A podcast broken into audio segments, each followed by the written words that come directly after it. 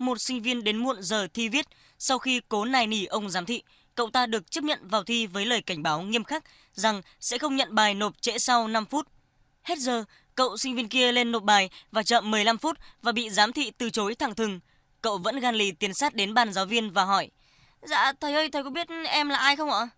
Ờ, dĩ nhiên là không rồi. Ơ thế chẳng nhẽ thầy không nhớ nổi cả tên của em ạ? Ờ, không biết và tôi cũng chẳng cần phải biết em là ai nhé.